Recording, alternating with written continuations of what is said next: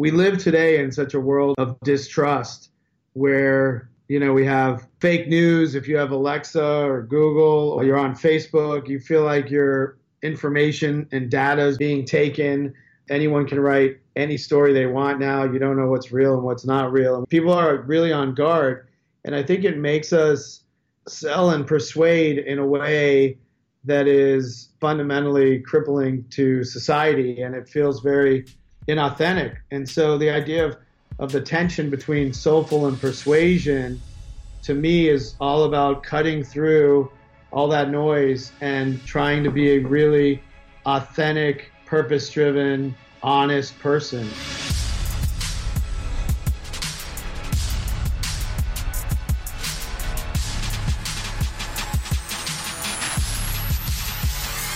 Hello, everyone. My name is Julie Masters, and welcome to another episode of Inside Influence, in which I delve into the minds of some of the world's most fascinating influencers, or experts in influence, or people who have a very unique backstage pass, a very unique peek into a very particular world of influence, to get to the bottom of what it really takes to own your voice and then amplify it to drive an industry, a conversation, a movement, or a nation. So here's today's question Is it possible to persuade soulfully? To influence without, at least partially, resorting to force, manipulation, interruption, or volume? And if it is possible, when you really get down to it, to the business of standing out and generating results at scale, is it effective enough in the long run to commit to mastering as a skill? Now, some would probably say right now, rightly or wrongly, that we live in a world where fear drives the majority of persuasion. In the business world, we call that fear by many names. We call it urgency, authority, scarcity, all of which usually mean the same thing, and for a long time have informed the majority of the marketing and advertising and, and sometimes leadership messages that we receive. But in a world where trust is ever increasingly hard to find, and our ability to tune out the messages and the people we don't want to see is greater than ever, is there another potentially more effective way to stand out? Now, my guest on today's episode would argue very persuasively that there is. Jason Harris is the CEO of powerhouse creative agency Mekanism, a creative agency that works with brands such as Peloton, HBO, Ben & Jerry's, Dropbox, Under Armour, the list literally goes on and on.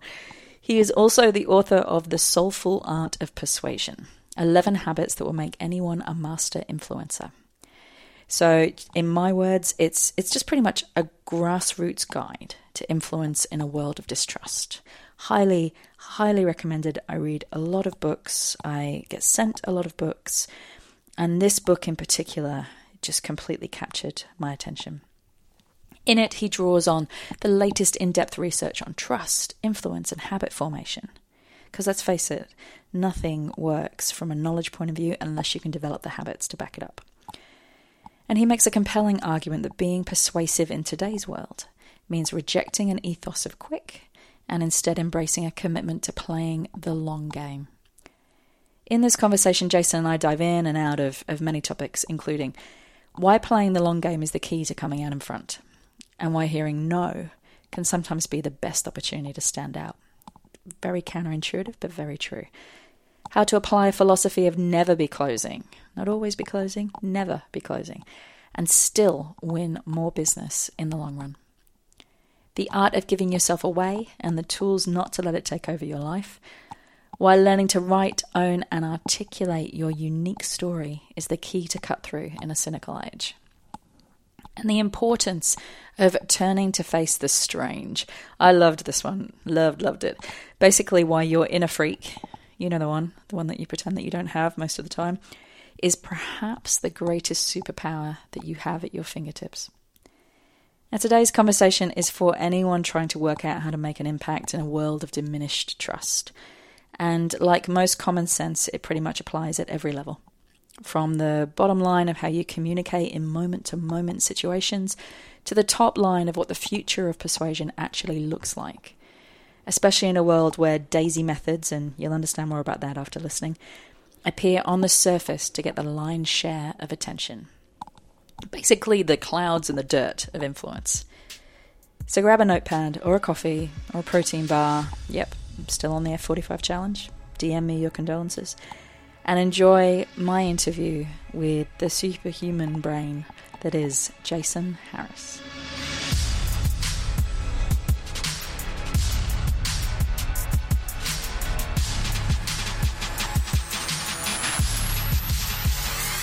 Welcome to the podcast, Jason Harris. Thanks for having me. Excited to be here. Very excited. Very excited to have you here. Um, I'm gonna. I want to kick off with a question that I've been using recently, and it goes in all kinds of weird and wonderful directions. What's the most influential idea that you've heard recently? So uh, that's a tough question, but um, I just what influenced me most recently is I just watched um, the Oscars, which was on Sunday, so like the, the 92nd Oscars, and I um, had not heard of this movie Jojo Rabbit, and I watched it last night. And that movie, have you seen that movie? I haven't. No. It was incredibly powerful, um, and it was it's like a drama comedy, and um, the it won best best screenplay, and the person that wrote the screenplay was also the director and also an actor in the film. And it's a film about um, the end, the fall of, of Nazi Germany and the end of the war, told through a ten year old boy's eyes, but it's done in a very comedic fashion but is also super emotional. And the way he thread the line between making you laugh, making you cry, uh, the way he shot it, it, it is such a delicate dance, and it could have been done uh, in a way that didn't work. And somehow he just threaded the line, and it worked. And it, it was influential to me uh, for to, to think of someone being able to take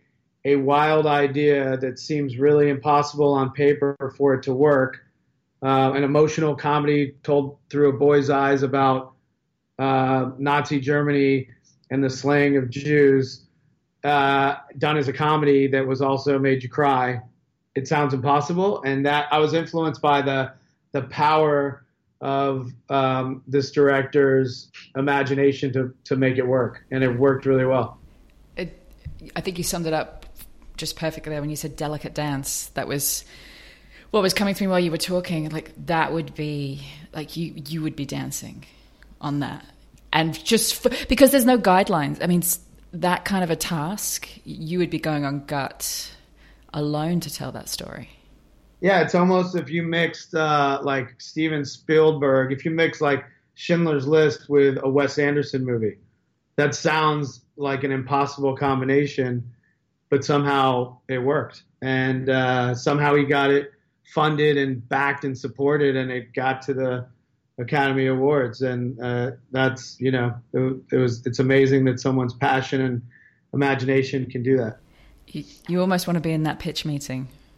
yeah, exactly. You know, to hear how he how he told that story to get the funding to to even attempt it. Exactly. All right. Well, that's a that's another episode to figure that one out. Totally. So I think you know you and I spoke about a week ago prior prior to this um, episode, and I was telling you that the, you know the, the, book that you wrote, The Soulful Art of Persuasion.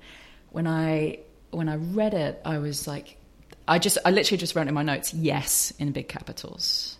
Well, that's good. It was it's a good it's a good place to start because there's so much about what you what you talk about and where you come from and your background that gives this argument that influence has changed, that it is changing, that the impact of influence has changed, and how we tell it and how we do it. It just it backed up everything that a I I have been thinking, but b I have also been hoping for.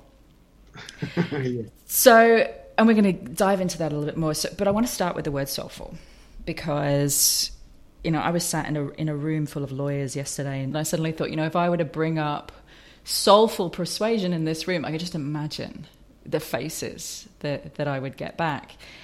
What brought you to that word? Like what? Because coming up with a title for a book is, you know, often a lot of authors would say one of the hardest parts of writing a book.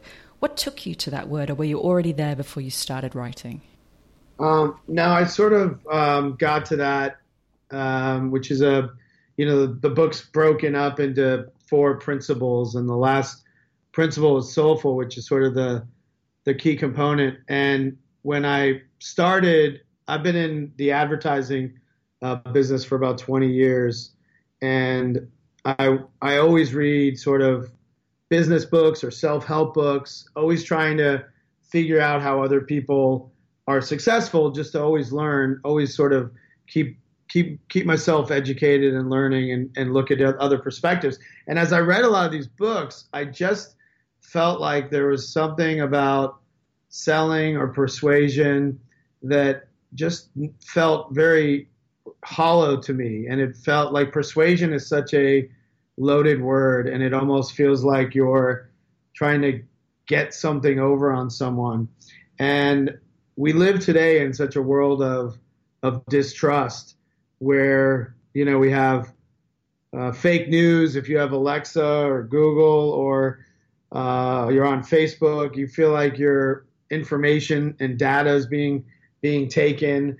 Um, anyone can write any story they want now. You don't know what's real and what's not real. And we, we people are really on guard.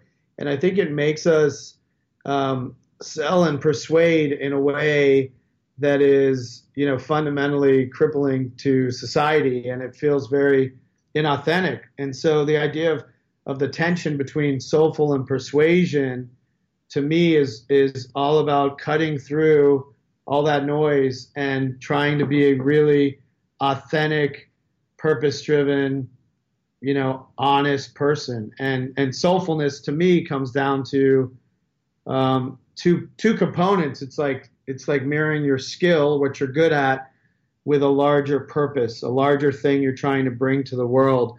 And if you can add that to any business or personal endeavor, I think it it you know hopefully is making the world a little richer, um, in, not in terms of money, but in terms of a, of the world we live in. But it is also making you more successful because you're uh, it's easier for people to to trust you. It's easier for you to um, show people your true character. And so that to me, the the tension between soulful and persuasion is really at the crux of the book. I love, you know, you were saying we're we're living in an age of of distrust. Um, you mentioned Google, you mentioned Facebook.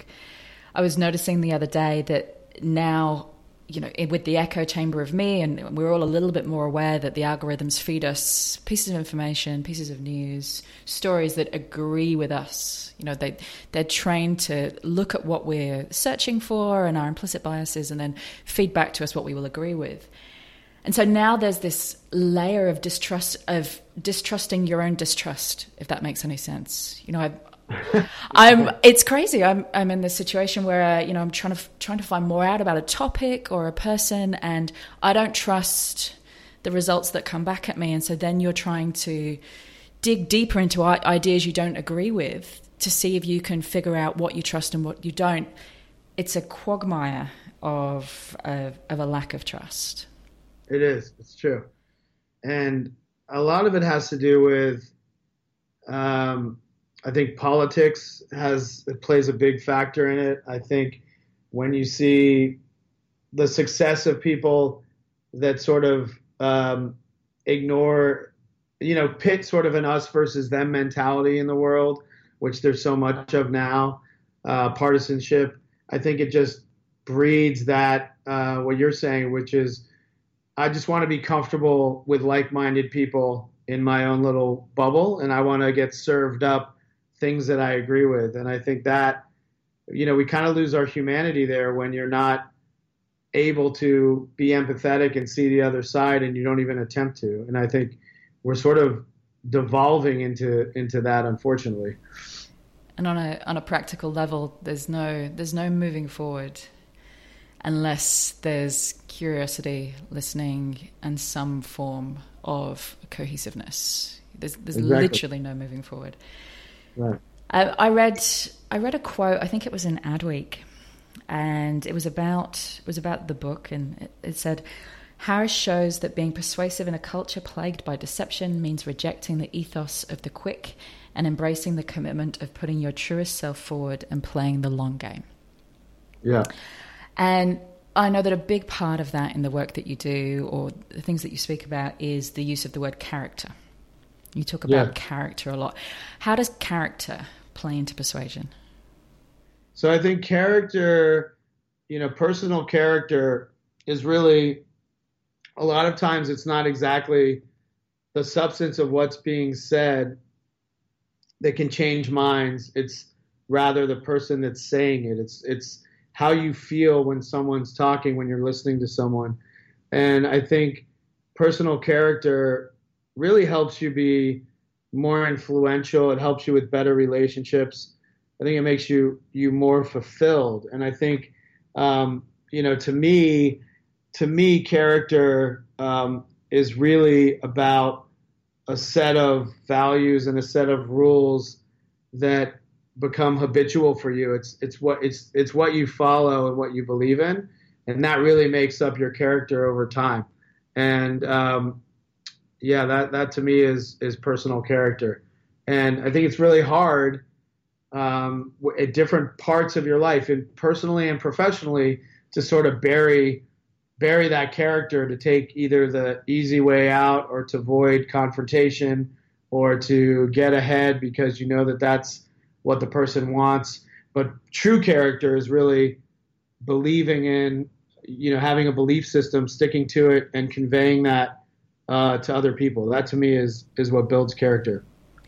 And you said there was a set of rules to yeah to is it to building character to bringing your character to the forefront i think it's it's a it's a set of rules uh, and it's like a belief system that develops your character, which is really really who you are. And that's what I tried to outline in the book are at least my principles or my my uh, belief system that creates the, my character, what I think is good for uh, persuasion and selling today. Can you go a little bit further into what those what those rules are?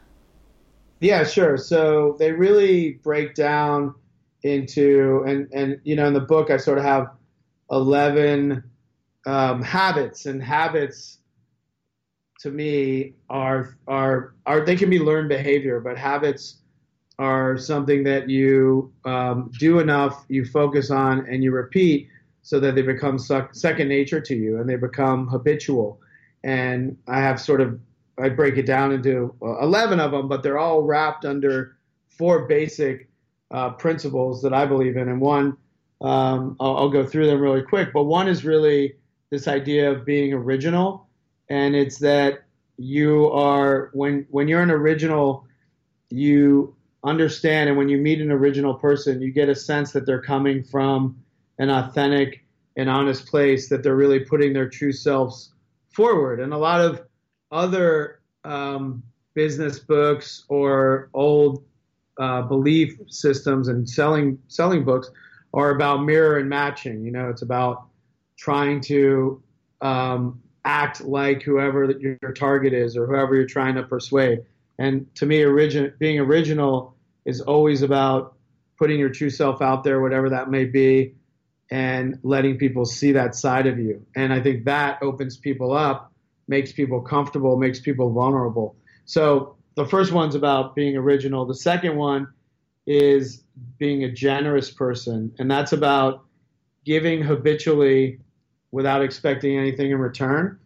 That generous people, and it can be time, it can be uh, advice, it can be counsel, it can be sometimes even stuff. But it's it's thinking about other people and acting and living in a generous manner. And then the third is is empath- empathetic, which we sort of touched on, but it's really about being naturally curious about other people and looking at emphasizing our commonalities, our common humanity, not our differences or how we where we disagree, but where we can intersect. And then the last one of those principles is soulful, which is um, trying to have a connection to things that are weightier than just you know money or pleasure or status, uh, but something bigger, that, a bigger goal that you can aim for. So those are my four principles original, generous, empathetic, and soulful that, when practiced, make up, um, I think, a, a, char- a person, a character that, characteristics rather, that can um, be successful in, in your in personal and professional fulfillment. Just suddenly listening to you hit me how similar those traits are to a persuasive individual to a persuasive brand. Yeah, so very similar, and and I really got that from uh, advertising because if you're in the advertising business and you're building brands, you're trying to persuade. You're, you know, I run a I run a company. You're trying to persuade people uh, to follow your lead. You're trying to persuade and sell to clients. You then launch what you think the brand should represent, and you're trying to persuade and sell consumers to believe in this brand or this product. And so it is very similar to personal characteristics and brand characteristics because brands today uh, really need to act more human. They need to have human characteristics to be successful. They can't just be this sort of uh, logo behind a wall. You really have to connect with people by being more human as a brand and following those. I think it's a really great connection you made. Following those principles uh, can apply to brands as well as people. And also that shift away from perfection, and we're going to get more into those those four kind of key pillars that you talked about. But I think it's important to to go here for a second that one of the main blockers to all of the things that you've just talked about, and we're going to continue talking about, is this word perfection. You know, the the idea that a perfect brand is um, is shiny, it's polished, it's irreproachable, it's um, you know, it's highly produced. And also that the idea that the most influential person is also polished, highly produced, you know, look schmick, straight tie, almost the opposite of of what you've been talking about there, which is, you know, the the original is standing out. How do you in both your, your work on your own character and also in the work on the characters of the brands that you work on, some of the biggest brands on the planet. How do you get around that kind of perfection myth? Well, I think you know one one way that you get around that perfection myth is trying to um, create community behind the brands and letting those brand stories from the members or the audience be part of the story that you're telling.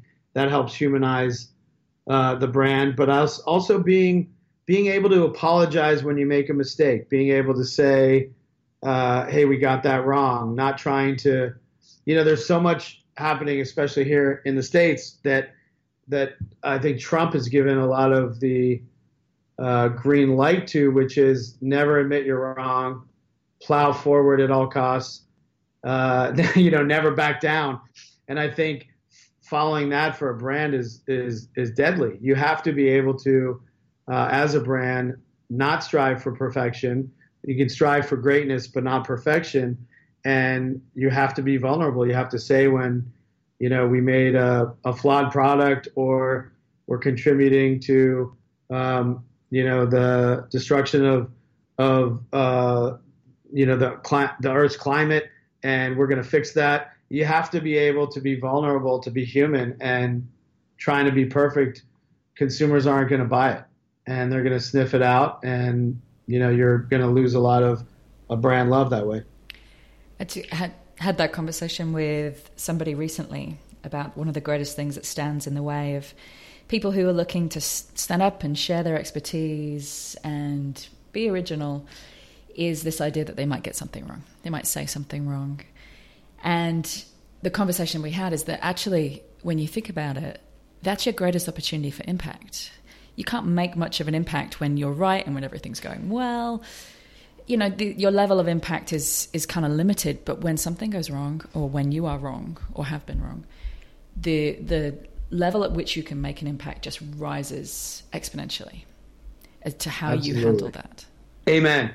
And I think in the in the book, the the what what people really respond to are I write about a lot of lessons I learned through mistakes and failure, and that honesty shows, you know, while I might be a um, an a, expert or or some level of mastering the my my craft or my industry, that doesn't mean I'm there's no perfection here. There's mistakes uh, that I've made in the past. There's mistakes I'll make in the future, but you have to be able to uh, talk about those and you know show. Uh, I call it showing some some psychic skin. You know, getting showing where you can make a mistake or be vulnerable and and the takeaway and, and the lesson behind it. I think that those are the most powerful uh, forms of connection. I love that phrase. Show some psychic skin. yeah, it's an incredible phrase. I've, what's I want to I want to go into one of the one of the many kind of key takeaways from the book for me, which was never be closing. The philosophy of never be closing, which you know debunks the idea of you know the, the traditional ABC of closing, and also kind of flies in the face of well, you know, the whole idea of sales is that I need to get this, I need to get this shit signed. You know, I need to get this done. Talk to me about that because you're a business owner. I mean, it's not as if you don't understand skin in the game, be it psychic or physical. Talk to me about yeah. the philosophy. Yeah, that that philosophy, you know, was I certainly didn't start out that way. It was it was developed over time, but you you know in the in any industry, we're all persuading whatever it is, whatever our craft is, we need customers and clients. Everyone everyone needs that that sort of uh, baseline, and that mantra of always be closing. It just always kind of rubbed me the wrong way because the idea behind that is really at all costs you need to get you know the the thing signed. You need to get the I's dotted and get that signature and book the money. And I think that short term transactional thinking, while it might help you quarter to quarter in a business, this idea of uh, playing the long game and not thinking about closing a sale, but thinking of every touch point is a relationship. And if you can let those relationships know that it's a marathon and know that if you don't don't push too hard if you don't make that sale but if you keep that relationship or if you're doing any kind of pitch in any business you've studied to try to get the thing signed if you if you get a no it doesn't mean that the relationship's over and you have to move on yes you go try to sell elsewhere also but you also keep that relationship that you've invested time in going and eventually you hope that that playing the long game will come back to you, whether through a referral, whether through business later on. But uh, I used to go by, you know, pitch to one person, pitch to another person, pitch to another person, and I'd let all those relationships uh, end. I wouldn't, I wouldn't keep in touch. I wouldn't follow up with those relationships. But having the mentality of never be closing, and whatever happens in this particular moment, whether it's win or lose, I'm going to win win that relationship over time, and I'm going to stay with that relationship because other doors will open and other things will happen. And it's really a mental shift um, that I I sort of had halfway through starting my my advertising agency that's really proved well. And um, the the idea of of long playing the long game, long term thinking, and not transactional thinking really has made all the difference. So my mantra is always never be closing instead of always be closing.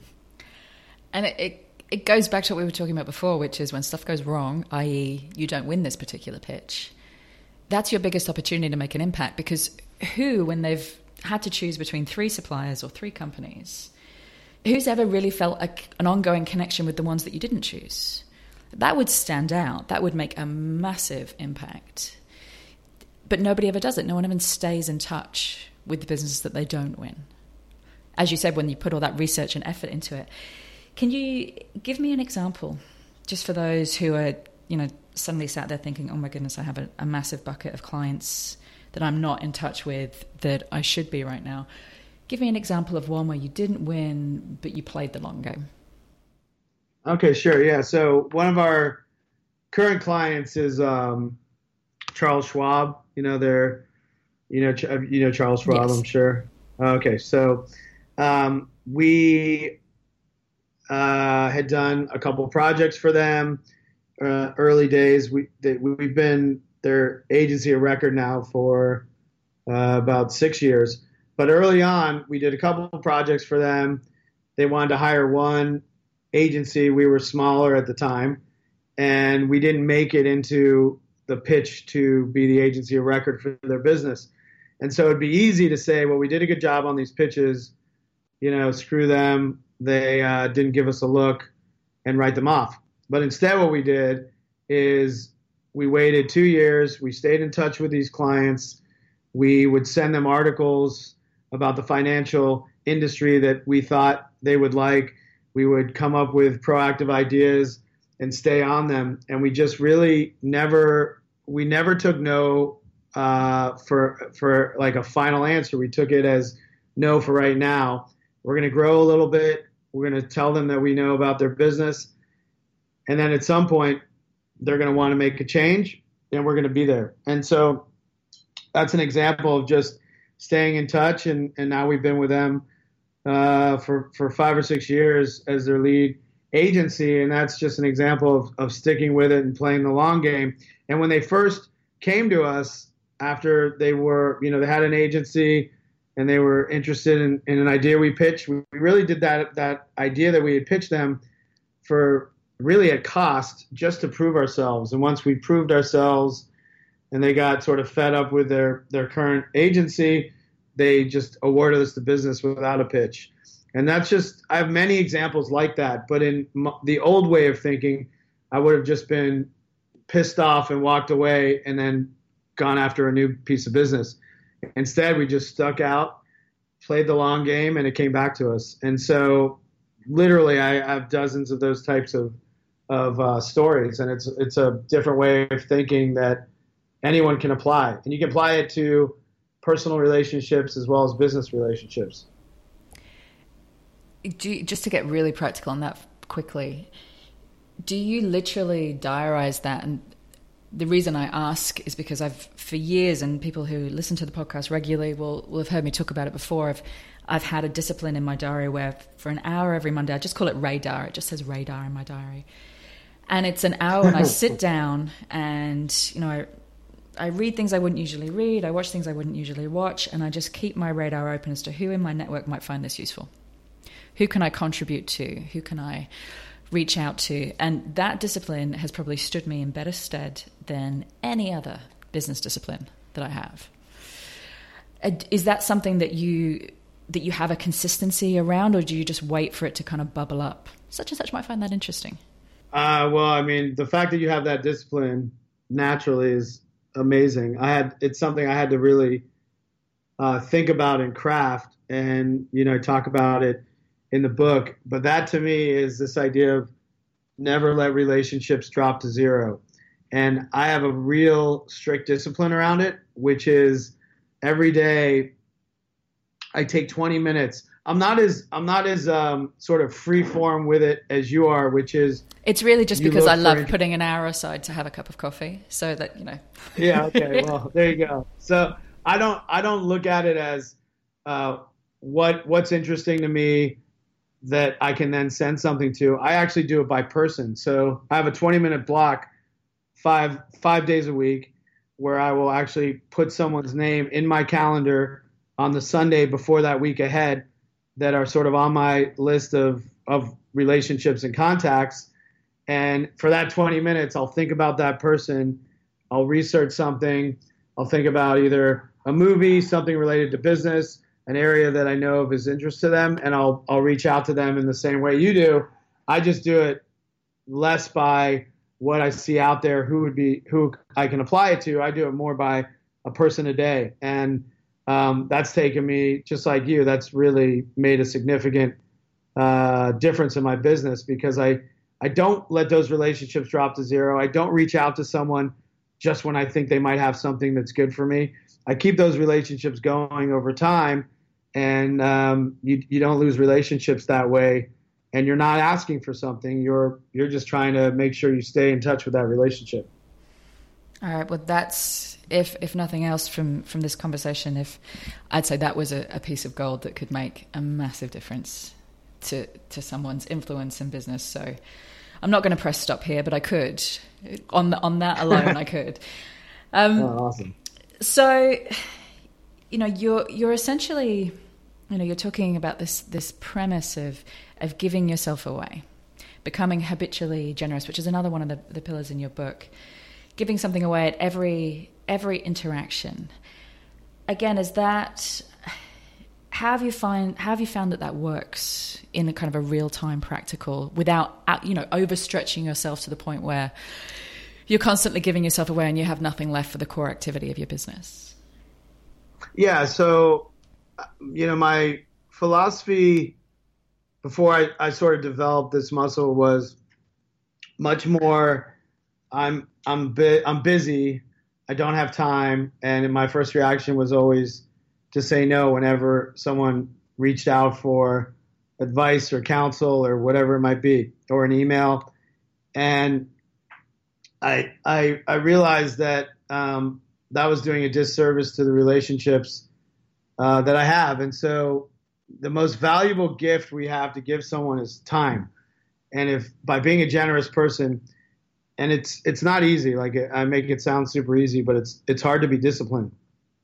But if you have a relationship with someone, or someone has the, um, you know, chutzpah to reach out to you, even though they they might be, you know, nervous or worried or think they won't hear back, I think you at least owe it to that that person to respond, um, give them give them some time, give them some counsel, and you might not have might not be able to do it right away, but you might be able to do it on a Sunday when you're killing two hours on the couch. And so I always think about, you know, answering everyone, giving people my time, people at, at the company, if, if they need advice, you know, I have open door policy. Um, so just this idea of uh, trying to switch to saying yes and being a generous person really makes you way more happier, fulfilled, positive person. And it sort of takes the stress away of you know, I don't have time for that. That's annoying. I can't get back to that person. And I'm not saying I do that with everyone or every sales call or every little thing, but the the people that either are I'm connected with that ask for something or someone reached out to me uh, for some advice. I really try to be generous with my time and figure out a way to make it work. And then is generosity also if I'm thinking of someone or whenever I buy a book, for example, that I like, I'll, I'll always buy two of them, and I'll think about um, as I read it, who's a person I can gift this book to, or I do that with uh, vinyl records as well. I always buy two, and I think who's someone that would really appreciate that because the the impact you make on a person by by having them know that you're thinking about them and you're giving something to them without expecting something back is super powerful for the person, but but more so for yourself because it just creates this generous mindset and this way of going into the world uh, through through generosity, and and that's been useful for me in business and and professional and and personally. I can't remember the last time someone gave me a vinyl record. Oh yeah, well, it sounds like you're gonna get one. I, now I have to guess what kind of music you like. All right, it's on. It's on. All right. Um, talk to me about storytelling because you know we both we both know and it's a common theme in this podcast that one of the most persuasive abilities skills that we can master is the ability to to be able to storytell and you've built an entire business and a career you know for brands such as peloton fiverr hbo around your your ability to storytell in a persuasive way what what have you learnt about storytelling over the years of, of doing the work that you do? Well, I think you know we come at it from a uh, as an agency we come at it from a perspective that um, in general people hate advertising. You know, when you're watching something online, you're not dying for it to be interrupted by a pop-up ad. You're not naturally dying to see an ad on you know TV or wherever you wherever you might be. Um, but if you can think about what that brand, what the brand's value is, what the soul and heart of that brand is, and wrap it in an interesting, compelling story, then all of a sudden you're changing it from um, advertising a product or service into a story that people may be attracted to or may be interested in. So I always think about, you know, if there was, if, if it was called the storytelling industry, I think that would probably be better for us. But I just always think about, um, and everyone at the company really tries to think about the story we're trying to, to tell and not the product or service we're trying to get people to buy. And I think it's it's just thinking about storytelling in that way that you know hopefully makes us a little bit different and makes our work work for our clients. Are there any themes around storytelling, you know, from, in terms of the science of storytelling that, you know, thematically every compelling story contains these kind of core themes? Is that is that true or is that just an oversimplification? Um, that's a good question. I think it's a little bit of a oversimplification, but I think the best stories are are um, you know original in some way. They're simple to grasp, and they're consistent over time. So um, it's less that you know stories have to be funny or emotional, or six seconds in you have to do X, Y, and Z. But it's more that uh, the story has to be simple so that you get it. It has to be original so it feels like something that hasn't been done before. And then consistency, especially with brands, is really, really important. Figuring out once you've landed that story, how to keep that story going over time and not always changing what your story is every six months or every year, or when a new chief marketing officer comes in, they disrupt all the equity that's been built consistency in storytelling is really important. But I don't really have um, a story has to follow X, Y, and Z. Uh, I don't, I don't, I don't really buy into that. It's much more about uh, sort of those three factors: original, simple, and uh, consistent. I, I, want to flip that storytelling um, subject for a second because we're talking at brand level, and we're going to keep going between brand level and individual, backwards and forwards because you know everything that works at a brand level I think also applies to the individual at least that's my that's my theory so talk to me about pulling out your own story do those three principles you know original simple and consistent do they also apply when it when it comes to trying to figure out your own story as a salesperson as an entrepreneur so that you can stand out from the crowd and tell a really compelling story about who you are and what you do yeah definitely i think that's the same if you're building your own personal brand or if you're building a brand. Um, I think it's the it's the same. I think when you make it hard for people to a know what you do or what you stand for or your way in, uh, people get lost very quickly, especially in the you know ADD world we live in. And then I think it's your um, need to stand out in some way and talk about what makes you unique and different. And then I think you just have to repeat that and tell that story in new and interesting ways, but always keep that story the same. Do you have any guidance to someone who sat there, either A, thinking, I don't think I have a story, or B, thinking I have a story, but I just I have no idea how to pull it out of myself in a compelling way? Do you have any advice to those people who are just starting on that road? Yeah, I think they um, whatever industry they're in, whatever sort of vertical they see themselves in, I think they know innately what, if they were on the other side of the table, why would they hire them? What makes them unique? Why would people be attracted to them? And they really have to highlight that point of difference and really crystallize it and hone in on it and think about it. And if they don't have one, then maybe they need to formulate a one that they would strive for so that they can start saying that that's their uniqueness or their point of difference that they can tell a story and then as they do that more and more over time it will become uh, the story and so i think that you, you can't stand out in a crowd if you're doing the same thing as everyone else so you really have to think about that uniqueness that point of difference i think that's it all starts there one of the concepts that you talk about in the book which again was my one that I feel like writing on a post it note and just putting on my office wall, which was turn and face the strange. Yep. Talk to me about turn and face the strange. So that that notion. Well, I'm a big David Bowie fan, and so that idea of diving into really who you are and really understanding who you are. And so, you know, this is a, I'll give you like the quick sort of where I glean this from, and it's a, it's a line from a, from a Bowie song, um, changes. But Bowie was, he started out as a, uh, actually his first job was in advertising, ironically enough. But he started out as a cutting albums that were uh, Bowie trying to sound like Bob Dylan because that was that's what was popular at the time, and none of those albums sold at all. And then he went, he turned and faced the strange, and he went to uh, a monastery. He started a recording arts experimental lab. He studied mime. I don't know what the hell mime does for you, but he really uh, leaned into his quirks to discover really who he was.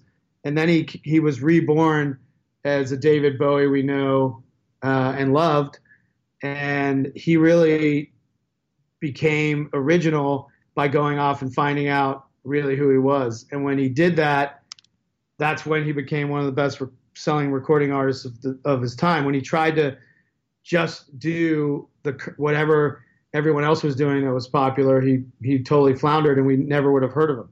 And so that lesson to me I think can apply to anyone in any um, career to really turn and face the strange about what makes them unique and really understanding really who they are because when you are are leaning into who you are if you know who you are first and then you can tell people about your values and your beliefs and how you approach things differently uh, that's that's that's what sells that's what makes you successful and until you do that you're just going to be sort of in a in an average place with a lot of other people.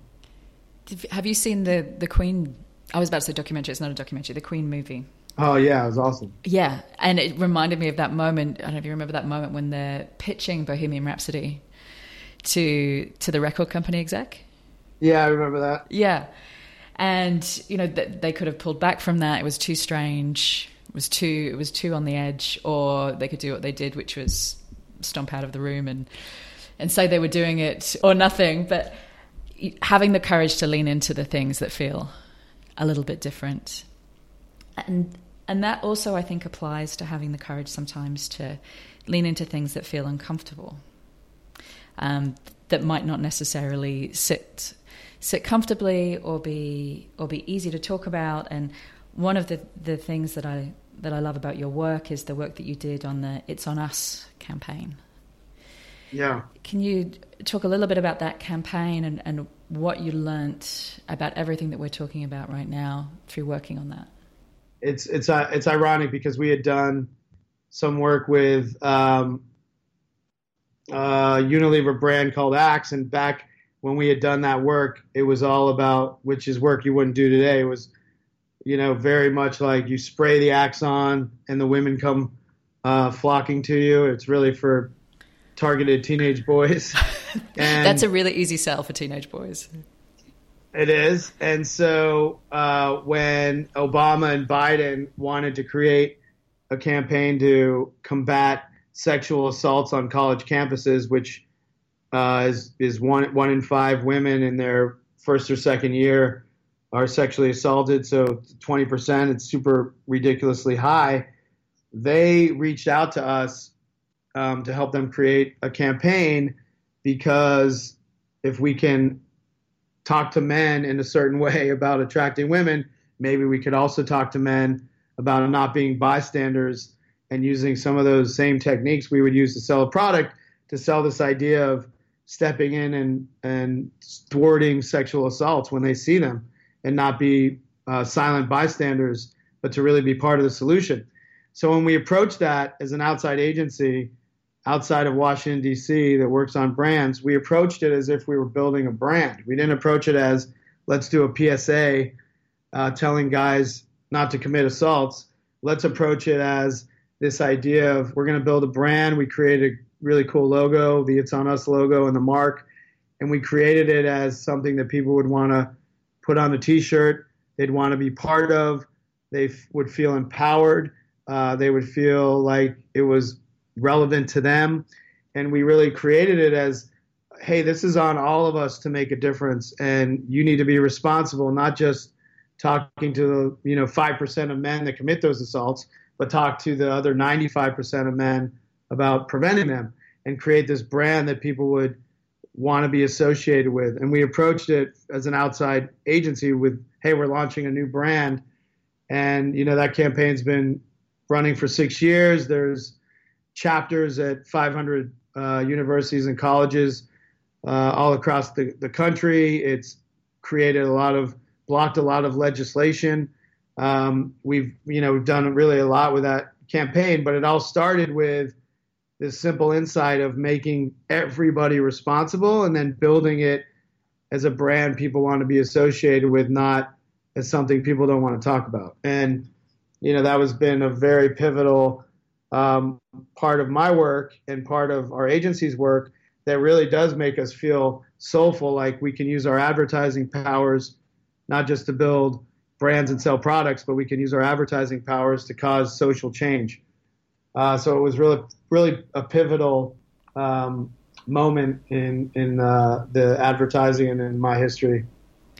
What's what's so powerful about that is it's giving voice to the to the ninety five percent of men, as you said, that have haven't or wouldn't haven't had an experience of, of the crime itself but who often feel like they don't have a voice or they don't have a, a platform with which to join the conversation. They almost have to stand in the background and watch the conversation. Or, or they or they feel like they have to protect their friend and act like it didn't happen, uh, which is really horrible because they're you have to make it feel like a movement. You have to make it feel like a community, not they're going to be out there on their own, ostracized by their, you know, frat bros, and uh, not not not putting their guy friends first. You have to flip it. You have to flip it and make it. No, you're in this group. You're not going to be in that that other minority. And you, you know, part of creating that was you, um, I think, launched or was part of the launch of the Creative Alliance, which is a group of companies dedicated to donating time and resources to create campaigns that change the world for the better. And that's not a usual, you know, going back to, you know, this the soulful art of persuasion. That's not a usual thing.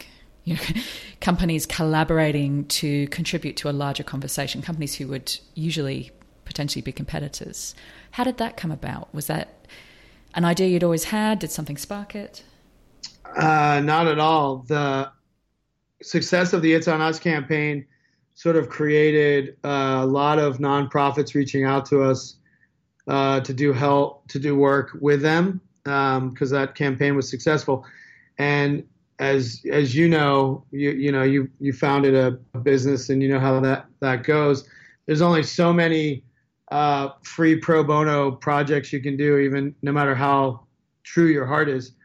And so the idea was really pragmatic. Was well, there's a lot of good causes out there that advertising agencies can use their their skills to help create change, but we can't take them all on. We need friends and allies. So we created the Creative Alliance, which has 100 companies in it today. And when um, a nonprofit or some some type of um, of, of uh, culture change is needed, we tap into one of our agencies in the network to take it on, and that way we can we have 100 companies working towards social change instead of one. And that's been, uh, from a business, pragmatic business point, needed, but also it allows other agencies to get that experience of uh, using the same skills to create change. And it's worth noting that that's not the easiest thing to do to to get comp- natural competitors to collaborate on a project, and that takes incredible persuasion, persuasive skills just by itself. Yeah, we had this mantra that was knives down, hearts out, because in in the and like a lot of industries, it it is like a knife fight because you're competing for the same pieces of business, and we we sort of had to level set and say in this in this sort of function in this collective, we don't have any knives. You know, we just we're working with our hearts. But then when we go pitch the next Google project, then we can pick our knives back up. but for this, it's like a this, ceasefire. It's a... yeah, exactly. But for this group, when we're together here, there's no. It's it's all cooperation, not competitiveness. I, one of the one of the final things I wanted to talk to you about is I don't think I don't think we can talk about or I can talk about this topic without you know touching on the difference between positive persuasion, which is everything that you know we've attempted to talk about today, and negative persuasion, which is you know fear, volume, and interruption based. And I find, yeah. you know, I was doing my research for this conversation. I find that that in my heart is a is a difficult case to make at the moment because everything that seems to catch attention, everything that seems to be getting the lion's share of, of traction at the moment is you know outrage, drama, fear based, as we as we've talked about, you know, politics, headlines, clickbait. How do you? How, this is a big question, but how do you feel about the future of character based or soulful based persuasion in the climate that we're in right now? Um, I feel I feel optimistic, but um, I definitely feel like it's very easy to see the power and success because negative persuasion and fear based sort of ideology can be just as powerful as positive persuasion. And I think you know people have to decide they can both both be useful and both be successful, but you have to decide at the end of the day, you know how you want to live, how you what your legacy is, and how you want to go about the world. And you know more people, if given the choice, I believe would want to be positively influential and positively persuasive and that's just our natural human makeup. Uh, but there's no doubt that there's a lot of negative persuasion that can be as as successful. There's a uh, I always this is like my favorite example of negative persuasion, but in 1964, which I know was a long time ago, there was um, in the United States presidential election, Lyndon Johnson did this ad called Daisy, which it only aired once, but it was considered to be sort of the biggest factor in his landslide victory over Barry Goldwater. And it was basically this ad that had a, a girl picking daisies in a field, and then a nuclear bomb went off. And the the the copy was basically uh, if you don't vote if you don't vote for Lyndon Johnson, there's going to be a nuclear war. And so that's a great example of negative persuasion and advertising that could be super effective. Um, but I don't subscribe to that uh, type of um, fear mongering. But you can, I mean, my my my eyes just kind of opened an additional inch when you were talking about that campaign. But you know, stepping back from what's right or wrong, or you know, the onus being on the storytellers to tell the most ethical, long-term, character-based stories stepping back from that a second into what we can do as individuals or as consumers and you know that those kind of campaigns get cut through because you know they're fear-based they're impactful they speak to all the things that we want to protect most in our lives our loved ones our families our country our community. Is is the onus on us is the and it's another question that's in my head a lot at the moment is the onus on us as a culture to start training ourselves to recognize the difference to start training ourselves to go okay that was playing that particular ad that particular headline is really playing to that fear drama outrage part of me that often leads me to not dig hard into the facts and so i'm going to use it as a reminder to dig hard into these facts because obviously someone's trying to get me to skip over the facts of this conversation by just going straight to the fearful part of my mind.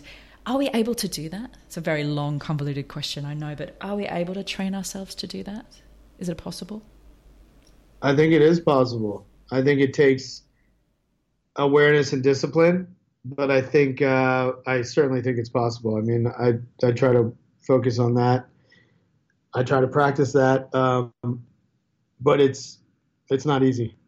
It's not easy when you see success happen the other way. Um, but again, if if we're thinking about the long term, if we're trying to look at the long game, um, what's more rewarding in the end? I think that's what you have to think about. I'm going to finish with the, a question around the one piece of advice. Let's just go back to being, you know, super practical. What's the one piece of advice you would give someone there on their way to work today, and their aim is to be more persuasive in their day with their interactions and with the customers they're hoping to sign? If they do one thing today, what would it be? I have a whole sort of notion about the importance of respect. And there's this Harvard business study done with 10,000 employees. And they said more than money, more than time, more than title, the number one thing that motivated them was respect. And I think the mindset to think about is how to respect everyone that you come in contact with. And that shift, that mindset, um, I think will make a massive impact in whoever's listening. And um, respect over everything is something I always try to think about. And it's a mindset that will make you really more persuasive and more successful. Well, thank you. Thank you so much for your time. Really appreciate your time and, and everything you've shared. And thank you for the book. It was an incredible contribution. Thank you for having me on. It was really fun.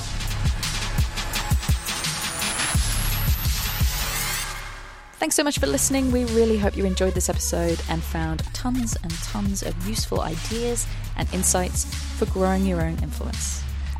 Now, for those of you who want to take the next step in your influence journey, you want to take everything you have learned today and just ramp it up a notch, or you just want to learn more about the power of thought leadership when it comes to growing a business, an enterprise, or spreading an idea, there is now also a research paper that you can download from my website juliemasters.com.